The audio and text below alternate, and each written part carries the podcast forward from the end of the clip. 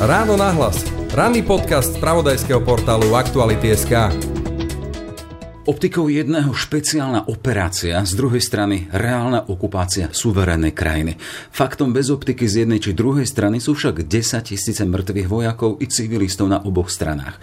Viac miliónový exodus napadnutých Ukrajincov, rovnako menší exodus tých, ktorí utekajú pred mobilizáciou tiež na oboch stranách a svet v pozore a strachu z konfliktu, ktorému nemusia stačiť hranice jednej krajiny. Vladimír Putin s expanznými ambíciami Petra Veľkého, Volodymyr Zelenský, ktorý tak povedať z noci na ráno vyrastol z malého na veľkého muža. Stojí pri národe a mobilizuje pomoc mocnosti. Vojna na Ukrajine či Putinová agresia pod rúškom spec operácie má rok. Aké výhliadky stoja pred stranami konfliktu a pred svetom? Téma pre Pavla Havlíčka z Pražskej asociácie pre medzinárodné otázky. Je piatok, 24. február, počúvate podcast Ráno náhlas. Moje meno je Jaroslav Barborák. Valentínska srdcovka pomáha deťom aj tento rok. Pošlite aj vy dar darcovskú SMS s textom srdce na číslo 871. Celá hodnota SMS, teda 5 eur, bude pripísaná na konto projektu Srdce pre deti. Jednou SMS pomôžete odstraňovať bariéry vo vzdelávaní a dáte s nevýhodneným deťom nádej na lepšiu budúcnosť. Viac na www.srdcepredeti.sk Ďakujeme. Ráno nahlas. Ranný podcast z pravodajského portálu Aktuality.sk. Ešte raz teda rok Putinovej agresie voči Ukrajine a Pavel Havlíček z Pražskej asociácie pre medzinárodné otázky. Pekné ráno prajem. Dobrý den a dobré ráno. E, sú dátumy v živote ľudia, spoločnosti či národov, z ktorých sa stanú dni, pri ktorých sa hovorí o mm, časoch pred a po. A ten 24. február 2022, čiže pred rokom, to bol štvrtok, takým rozhodne je, už len pohľad na tie mestá zrovnané so zemou, ktoré predtým, kde predtým pulzoval život, či masaker napríklad z Buče a ďalších lokalít. Mysleli sme si, že takéto obrazy po druhej svetovej vojne už ani nezažujeme a tu máme realitu opäť. Pán Havliček, vy si spomínate na to ráno z 24. februára pred roka, kde ste boli, čo ste robili? Poměrně přesně, protože ten týden byl opravdu vypjatý, podobně jako je to v případě tohoto týdne ať už po pracovní nebo řekněme té osobní stránce. Hodně se mluvilo už od pondělí vlastně, kdy Vladimir Putin eh, vystoupil se svým projevem před Ruskou bezpečnostní radou států, že se skutečně může ten týden něco stát a eh, přiznám se, že já osobně jsem eh, z té noci ze středy na čtvrtek byl poměrně neklidný a vstával jsem hodně brzy a už ráno jsem měl nepřijaté hovory a už jsem věděl, že se něco skutečně bude dít. Ehm, vlastně shodou okolností tahle ta, ten začátek vycházel přesně o týden později, než to předpověděli americké tajné služby, které vlastně zveřejnili to datum 17. února jako to datum možného začátku té plnohodnotné ruské invaze na Ukrajinu. Skoro okolností o týden později skutečně k tomu došlo. Takže myslím, že hodně z nás ten týden bylo opravdu nesvých a očekávalo, jestli se něco stane a potom skutečně jsme jenom eh, museli reagovat na to nejhorší. Ten konflikt jsme už od prvých hodin sledovali aj s vami a už to ráno, ten čtvrtok 24. jsme byli aj v spojení s vami a s vašimi analýzami. Eh, ta dynamika těch prvých hodin masívnych útokov a ťah na Kiev ako hlavné mesto Ukrajiny tedy vykazovali akýsi rukopis toho Blitzkriegu alebo tej rýchlej špeciálnej operácie, ktorá počítala s výmenou vlády, garnitúry a zaradením Ukrajiny do sféry toho vplyvu Kremla. To sa však nestalo a to až doteraz a aktuálne to vyzerá na akýsi tiahnúci sa konflikt, postup jednej či druhej strane vojenské ako si zamrzol. Prečo? Já si myslím, že tam bylo skutečně více faktorů, ale ten nejzásadnější byl, že prostě ta operace nebyla od počátku dobře plánována. Ona byla plánována s politickou logikou, která naprosto, eh, řekněme, eh, dala na druhou kolej eh, tu logiku vojenskou, bezpečnostní. Nedala prostě prostor ruské armádě. Mnoho těch vlastně součástí toho ruského aparátu se, do, se o těch posledních plánech prostě dozvědělo až skutečně uh, krátce předtím. Nebyli na to absolutně připraveni. A dnes už zpětně víme, že skutečně uh, byla to přesvědčení a vůbec uh, nepřipuštění si, že se to prostě nemůže podařit, tak pevně zakořeněno vlastně v těch invazních vojskách, že skutečně důstojníci se tře- sebou třeba brali uniformy, které měly být skutečně na tu přehlídku v Kijevě. Ukázaly se informace, že se třeba mezi agenty FSB působící v Kijevě nechávali klíče pro to, až přijedou jejich, řekněme, nástupci, následovníci a dojde k té plnohodnotné, prostě k tomu plnohodnotnému obsazení Kijeva. Tohle to se bralo jako naprosto hotová věc a nebyl žádný plán B.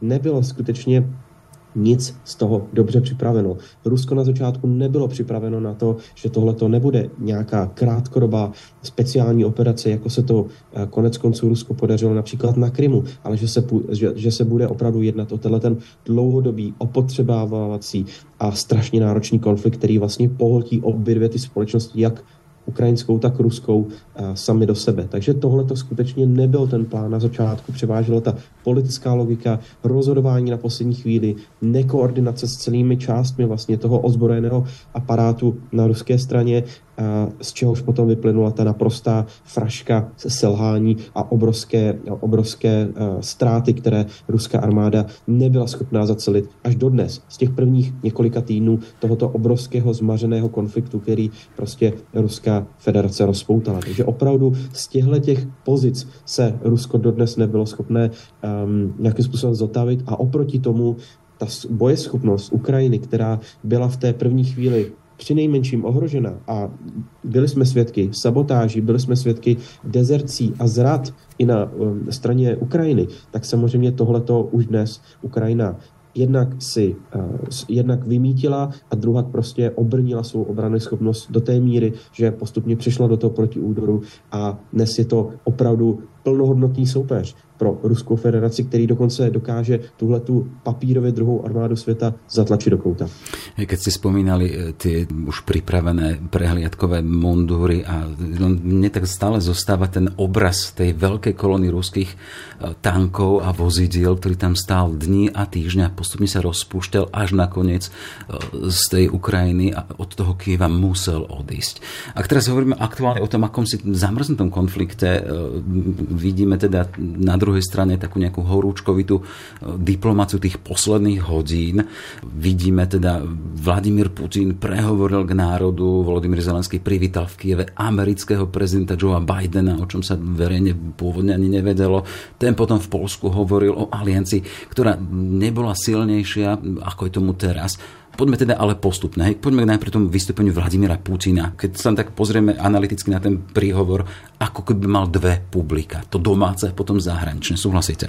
Já s tím souhlasím, ale na druhé straně spousta těch e, zpráv a informací, které byly vysílány ze strany ruského prezidenta, byly takové v té politické, politologické terminologii prostě nazývány termínem catch-all, byly prostě pro široké publikum, ať už to domácí nebo to mezinárodní. Měli vyslat jasný signál, že Rusko je tady, Rusko je silné, nic se špatného neděje, my jsme všichni v pohodě, ta, ta válka pokračuje dál, byla používan eh, terminologie války a určitý uh, filozofický uh, přesun vlastně od té speciální vojenské operace, které, což dobře ilustruje vlastně tu snahu o transformaci tohohle toho válečného konfliktu z té takzvané ruské speciální operace ozbrojených sil na eh, velkou vlasteneckou válku číslo dva. Tohle to je trend, který vidíme v poslední době ve snaze mobilizovat ruskou společnost, vybičovat ten patriotismus, udržet vlastně tu, tu, tu společnost eh, při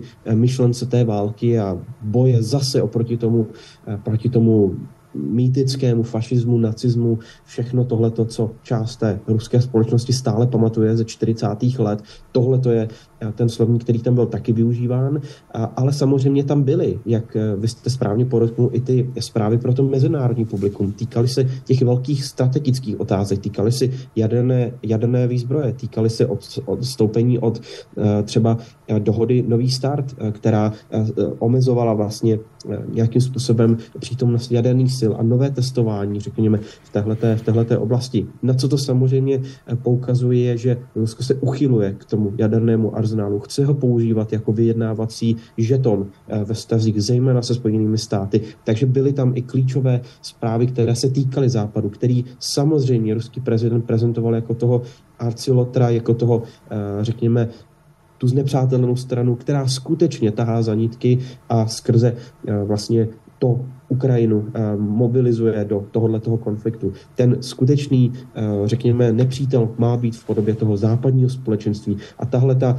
eh, jak jste správně podotknul, také tahle ta retorika je samozřejmě pro to domácí publikum. Má vybuč, vy, vybičovat skutečně ten, ten domácí patriotismus, tu podporu pro pokračování téhleté obrovské vojenské operace, kterou prozatím v uplynulém roce ruský režim řešil především tím, že vlastně eh, vysosával ten jeden zdroj, kterým je lidská síla na ruské, na ruské straně a vrhání vlastně mas ruských občanů z různých částí té společnosti, ať, ať už jsou to vězní, mladí lidé, kteří byli naverbováni a tak dále, na tu vojenskou frontu. To je to jedno řešení, které si Rusko pamatuje z historie a znova ho aplikuje v těchto dnech například. Budeme budovat, postaráme se, urobíme, tak kde hovoríme to domáce publikum, které bylo odrkadlené v té rozmanitosti, aj v tých, ktorí tam sedeli, či umelci, či predstavitelia univerzít, vojaci, to všetko počuli toto, budeme budovať, postaráme sa, urobíme.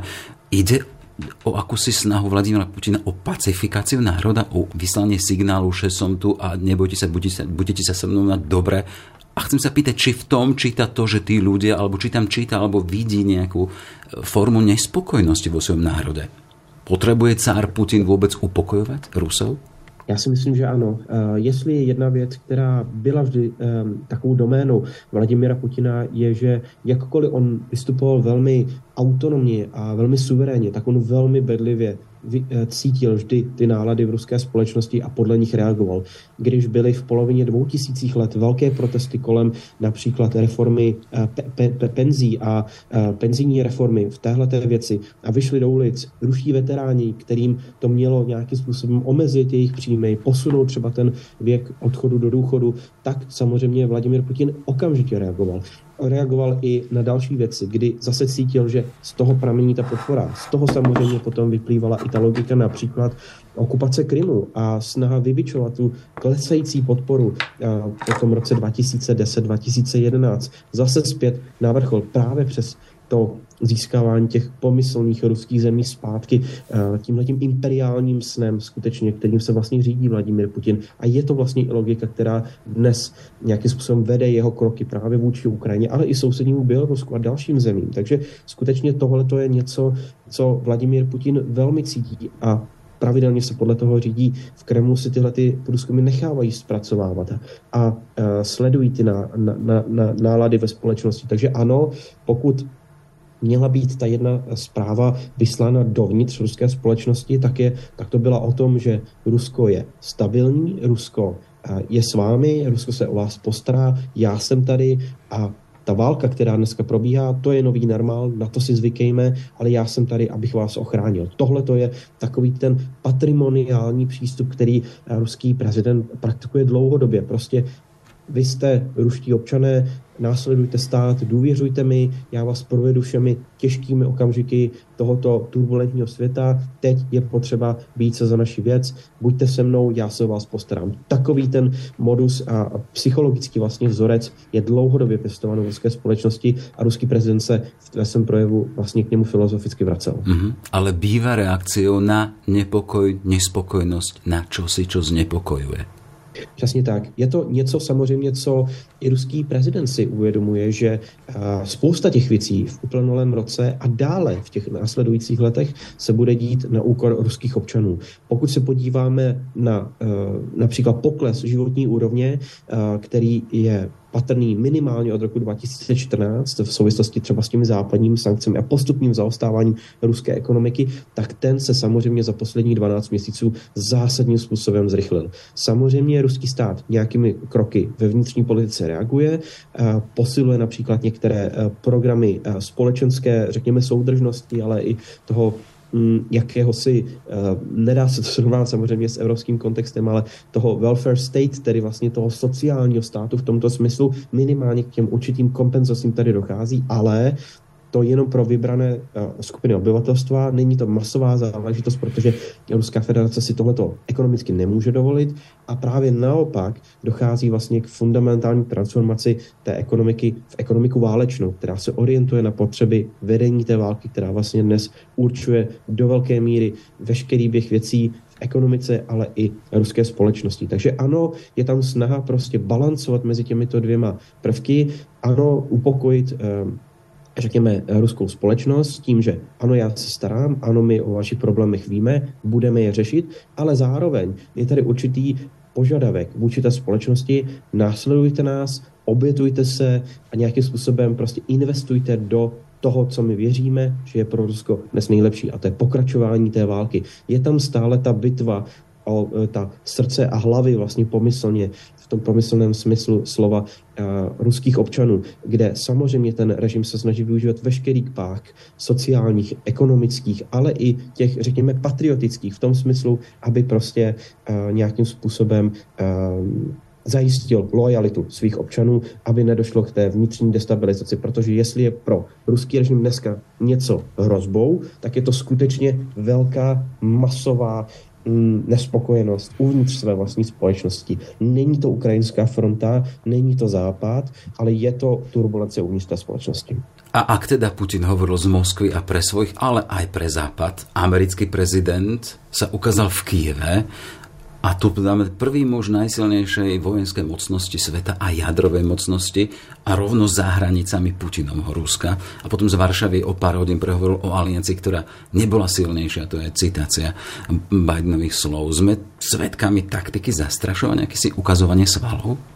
Já si myslím, že tady k tomu bez pochyby dochází a vlastně ti světoví lídři ze strany Spojených států a Ruska na sebe takto volně vlastně reagují. Samozřejmě ty odkazy v, v, v proslovu Vladimira Putina jdou tím americkým směrem a poukazují na tu roli Spojených států, eh, která prostě je dlouhodobě v ruské společnosti vnímána jako něco opravdu cizorodého, něco nepřátelského. Je to opravdu ten ten arcilotr v podobě právě Spojených států, které se mají snažit zničit prostě Ruskou federaci. Tohle to je dlouhodobě kultivovaný narrativ, ve které, ke kterému se samozřejmě ruský prezident i ve svém projevu eh, včera, včera vracel.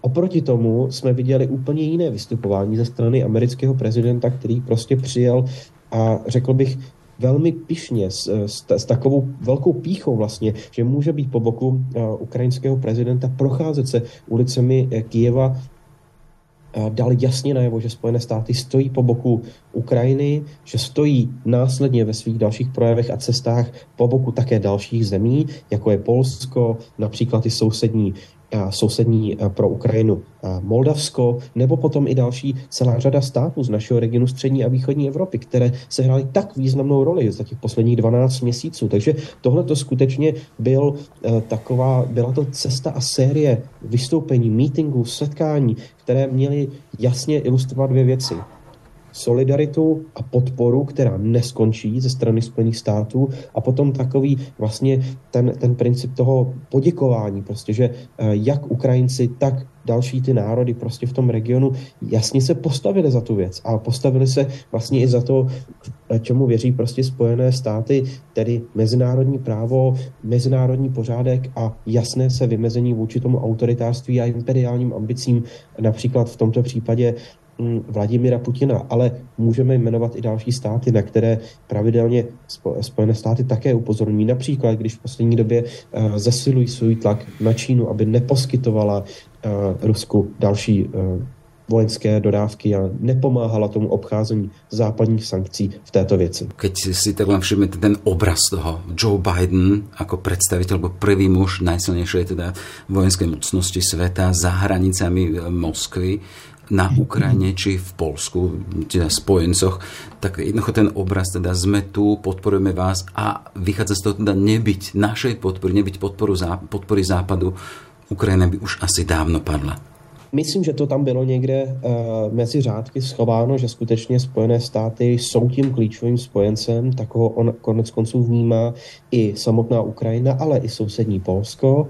Já myslím, že ta první zahraniční cesta Volodymyra Zelenského právě do Spojených států jasně ukázala, kde skutečně nějakým způsobem leží to těžiště té západní podpory. Myslím, že ten sled vlastně jeho cest počínajíc ve Spojených státech, ale potom dále následujíc Londýnem, Paříží a potom vlastně až Bruselem, byl z toho ukrajinského pohledu poměrně vypovídající. Pokud se podíváme na ty třeba vojenské zásoby, vojenské zásobování, vojenskou podporu, skutečně dodávání těch nej, nejvíce sofistikovaných zbraňových systémů, tak právě ty přišly ze strany Spojených států, Velké Británie, ale do určité míry samozřejmě i Francie a Německa, které jsou potom těmi velkými průmyslovými mocnostmi v tomto smyslu. Samozřejmě, že obrovskou roli sehrály i ty naše státy eh, Slovensko, Česká republika, Polsko, které vlastně vydali v těch prvních dnech týdnech opravdu všechno, co měli na skladech. A i díky tomu skutečně Ukrajina tu situaci zvládla, ale potom v tom dalším horizontu samozřejmě ty americké dodávky byly naprosto klíčové a vidíme, že Spojené státy například dnes i podporují bilaterálně jednotlivé státy, včetně Slovenska, včetně České republiky, jsou ohlašovány pravidelně balíky pomoci, balíky finanční asistence jednotlivým státům, například i na opravy jednotlivých těch eh, zbraňových systémů, tanků, dělostřelectva, bojových vozidel pěchoty, které američané, ale i další Evropané, včetně Holandianů a tak dále, potom pomáhají platit našim zemím, aby jsme skutečně dále zásobovali Ukrajinu v tom nejpotřebnějším vybavení. Takže tahle ten signál o tom, my jsme tady s vámi, podporujeme vás a ano, všímejte si také toho, co Spojené státy dělají. Myslím si, že to bylo také poměrně vypovídající, jakkoliv trošku z mého pohledu schováno mezi řádky. Keď si spomínali aj tých menších hráčov, či Polsko, či Slovensko, tieto okolité e, krajiny, ktoré sú susedmi samotnej Ukrajiny, tá veľká rola tých nás malých bola práve ale teda v tom, že sme dokázali prijať milióny utečencov, ľudí, ktorí pred Putinovou agresiou e, z Ukrajiny utekali a stále u nás nachádzajú svoj druhý domov. To je tiež ďalší dôležitý rozmer tohto konfliktu. To len krátka poznámka. Přesně tak. Přesně tak. Myslím si, že tohle je také něco, co skutečně zaznívalo například na tom včerejším setkání mezi Joe Bidenem a vlastně těmi státy té bukurešské devítky, která je, ano, samozřejmě primárně tažená těmi bezpečnostními a vojenskými, řekněme, eh, zájmy a optikou, ale samozřejmě združuje ty státy, které jsou nejvíce exponovány ve všech ohledech. Je to právě ta otázka uprchlické vlny a víme, že tohle skutečně to, to, to, to šílenství, které dneska rozpout, eh, které před rokem rozpoutala Ruská federace už vynutilo prostě z té země odejít kolem 8 milionů lidí. To je obrovské číslo a tihle ti lidé našli druhý domov prostě v Polsku, na Slovensku, České republice, v Německu, ale i třeba v Rumunsku, které skutečně také je v tomto ohledu společně s Moldavskem velmi klíčovým hráčem. Takže ano, Tohle to je samozřejmě obrovské uznání i v tomto smyslu. Ano, vy jste se postarali o Ukrajinu a my se teď snažíme eh, nějakým způsobem podpořit vás, protože vy nesete tu klíčovou tíži těchto těch událostí, když se staráte o stovky tisíc až miliony uh, uprchlých ukrajinských uh, žen a dětí primárně tedy, ale samozřejmě nesete i třeba ty ekonomické náklady. Pokud se podíváme na, na růst inflace a tak dále, tak ten náš region je ve spoustě ohledech, včetně energetického a dalších, nejvíce zasaženým a právě proto tam také směřuje tolik té americké, ale i řekl bych širší evropské eh, podpory a pomoci. Čiže vidíme teda, že tá vojna a, Putinova agresia preverila svet, preverila spojenectva. Už sme naznačili to spojenectvo západu, ktoré sa týmto spôsobom, ako si ukázalo, teda, že je solidné, že je aj efektívne. A tu ešte zostáva taká veľká otázka, preverenie spojenectva Číny a Ruska Vieme teda, je to otázka hodín, čo v Moskve bol jeden z čelných diplomatov čínskej strany a hovoril o akýchsi skalopevných vzťahoch medzi Moskvou a Pekingom a hovoril aj o obrane spoločných strategických záujmov. Čo sa dá z tohto vyčítať? Dá sa predpokladať akýsi aktívnejší vstup Pekingu či pomoc Putinovi? Já si myslím, že jedna, jeden ten signál, který bychom měli číst, je samozřejmě to, že pokud se v určitý moment eh, spekulovalo o tom, nakolik například Číňané byli obeznámeni s tím, co se bude dále dít na Ukrajině, co to vlastně skutečně rozpoutá a jaká ta bouře bude i na té mezinárodní scéně. A ta kritika s tím související vůči samotnému čínskému režimu v Pekingu, tak tohle to samozřejmě dnes je už eh, za námi a Rusko vlastně uspělo v tom smyslu udržet si tu čínskou podporu, ale také vlastně dále vést ten dialog o stále sílící čínské podpoře pro pokračování té ruské války. Samozřejmě tady je celá řada podmínek, celá řada věcí, které my třeba ani z toho veřejného pohledu nevidíme. Do těch jednání skutečně úplně eh, dobrý vhled není. Na druhou stranu, pokud se podíváme na té strategické úrovni, tak například to ještě před tou v minulém roce započatou novou fází ruské války proti Ukrajině a to podepsané uh, strategické partnerství bez limitu, tak bylo takovým vlastně předpokladem pro to, aby se Rusko vůbec do takovéto masivní operace mohlo pustit. Takže skutečně vidíme, že ten čínský faktor je zásadní, je zásadní pro Ruskou federaci, bude ovlivňovat jeho další rozhodování, eh, rozhodování Kremlu i v těch dalších měsících a letech, bych řekl. A vidíme samozřejmě tu obrovskou asymetrii ve vztahu těchto těch dvou zemí, kde ten čínský faktor prostě je stále více dominující nad tím eh, faktorem ruským. Takže řekl bych, že skutečně tady ta asymetrie a vlastně eh, závislost Ruské federace na Číně, ale i dalších zemích mimo ten západní svět se stále více prohlubuje. Myslím si, že dobrým příkladem a ukázkou toho je samozřejmě jeden ten, eh, jeden ten sektor, který je pro ruskou ekonomiku například naprosto klíčový, a to je sektor energetiky, kde i Čína, jakkoliv by mohla být velkorysá a podporovat Rusko a například neřídit se tím eh, na úrovni G7 a eh, skrzení i EU eh, vlastně nastavených těch parametrů pro prodej ruské ropy a zemního plynu, zastropování tedy těch cen těchto základních komodit, jakkoliv se to Číně nemuselo, řekněme, zdát jako něco, čím se musí řídit, tak ona velmi dobře sleduje tu situaci a využívá vlastně té slabiny Ruské federaci ke svému vlastnímu egoistickému posílení a využívá vlastně té zastropované ceny. A my vidíme, že ty ceny, které se potom odehrávají na té lince Rusko-Čína, tak nejsou na 50 dolarech za jeden barel, ale jsou například na úrovni 30 dolarů. Právě proto, že Rusko je tak moc zásadně, zásadním způsobem závislé na vývozu a řekněme diverzifikaci z té jeho dřívější závislosti na západních zemích vůči těmto třetím stranám a nezbyde mu nic jiného, než si prostě téhleté poměrně nátlakové politice a přístupu Pekingu prostě podřídit. Ten rok eh, Putinovej agresie alebo vojny na Ukrajině nemožno obísť bez toho, aby sme si všimli samotnú rolu Volodymyra Zelenského. Spomínali sme ten malý muž, ktorý sa cez noc stal veľkým tým, teda, že vie animovať národ, vie ho mobilizovať. Napríklad ne, ne, nevyužil ponuku mm, azylu niekde v západných demokraciách. Boli by Ukrajinci tam, kde sú bez Volodymyra Zelenského?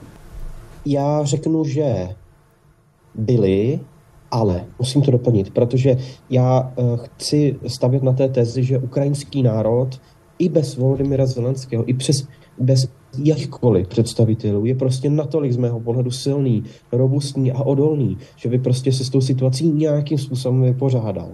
Že by pokračoval v tom boji proti tomu ruskému okupantovi a nějakým způsobem prostě by Eh, pokračoval v tom ozbrojeném, ozbrojeném eh, odporu proti, proti těm ruským snám. Na druhou stranu, ta osoba Volodymyra Zelenského byla naprosto klíčová, zejména v té první fázi toho konfliktu, kdy eh, Ukrajinci potřebovali takový pilíř prostě toho, že se ten národ nevzdá. Potřebovali nějaký symbol toho, který bude fungovat jak do té domácí politiky, tak na té mezinárodní půdě. A tam v těchto ohledech prostě Volodymyr Zelenský sehrál naprosto klíčovou roli a přesně, jak jste to popsal, došlo k té transformaci jeho osoby z politika, který nebyl příliš populární na Ukrajině. Jeho popularita se před tou válkou pohybovala někde mezi 20 až 30 procenty a on markantním způsobem narostl v obrovský populárního člověka, který je dneska no, všeobecně uznávaný jak na samotné Ukrajině, tak potom samozřejmě v tom západní společenství. Takže tady v tom ohledu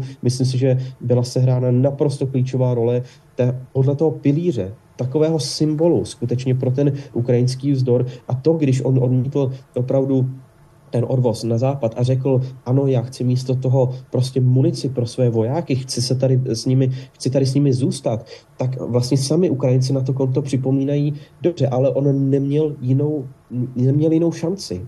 My se na to koukáme z západního pohledu zachránit toho politika, zachránit nějakou legitimitu toho státu. A pro Ukrajince samotné tohle to byla prostě očividná volba. A nešlo couvnout, protože on by zanechal za sebou více než 40 milionů lidí, což prostě by mu Ukrajinci nikdy neodpustili a on by se tím prostě zatratil. A i on sám, jako politik, jako státník obrovského rozměru, dnes v dnešní situaci si tohle toho prostě byl vědom, že on musí vytrvat, musí zůstat, přestože to bude velmi riskantní krok té první fázi, ty první dny, vzpomeňme, ta situace vůbec nebyla jednoznačná, že ta operace sil, že to dnes už zpětně si všechno hodnotíme, ale v těch klíčových momentech bylo očividné, že všechno dopadne tak, jak napadlo nakonec. V každém případě bol si vedomý toho, že na něho je vypísaná aj ta sázka o jeho život.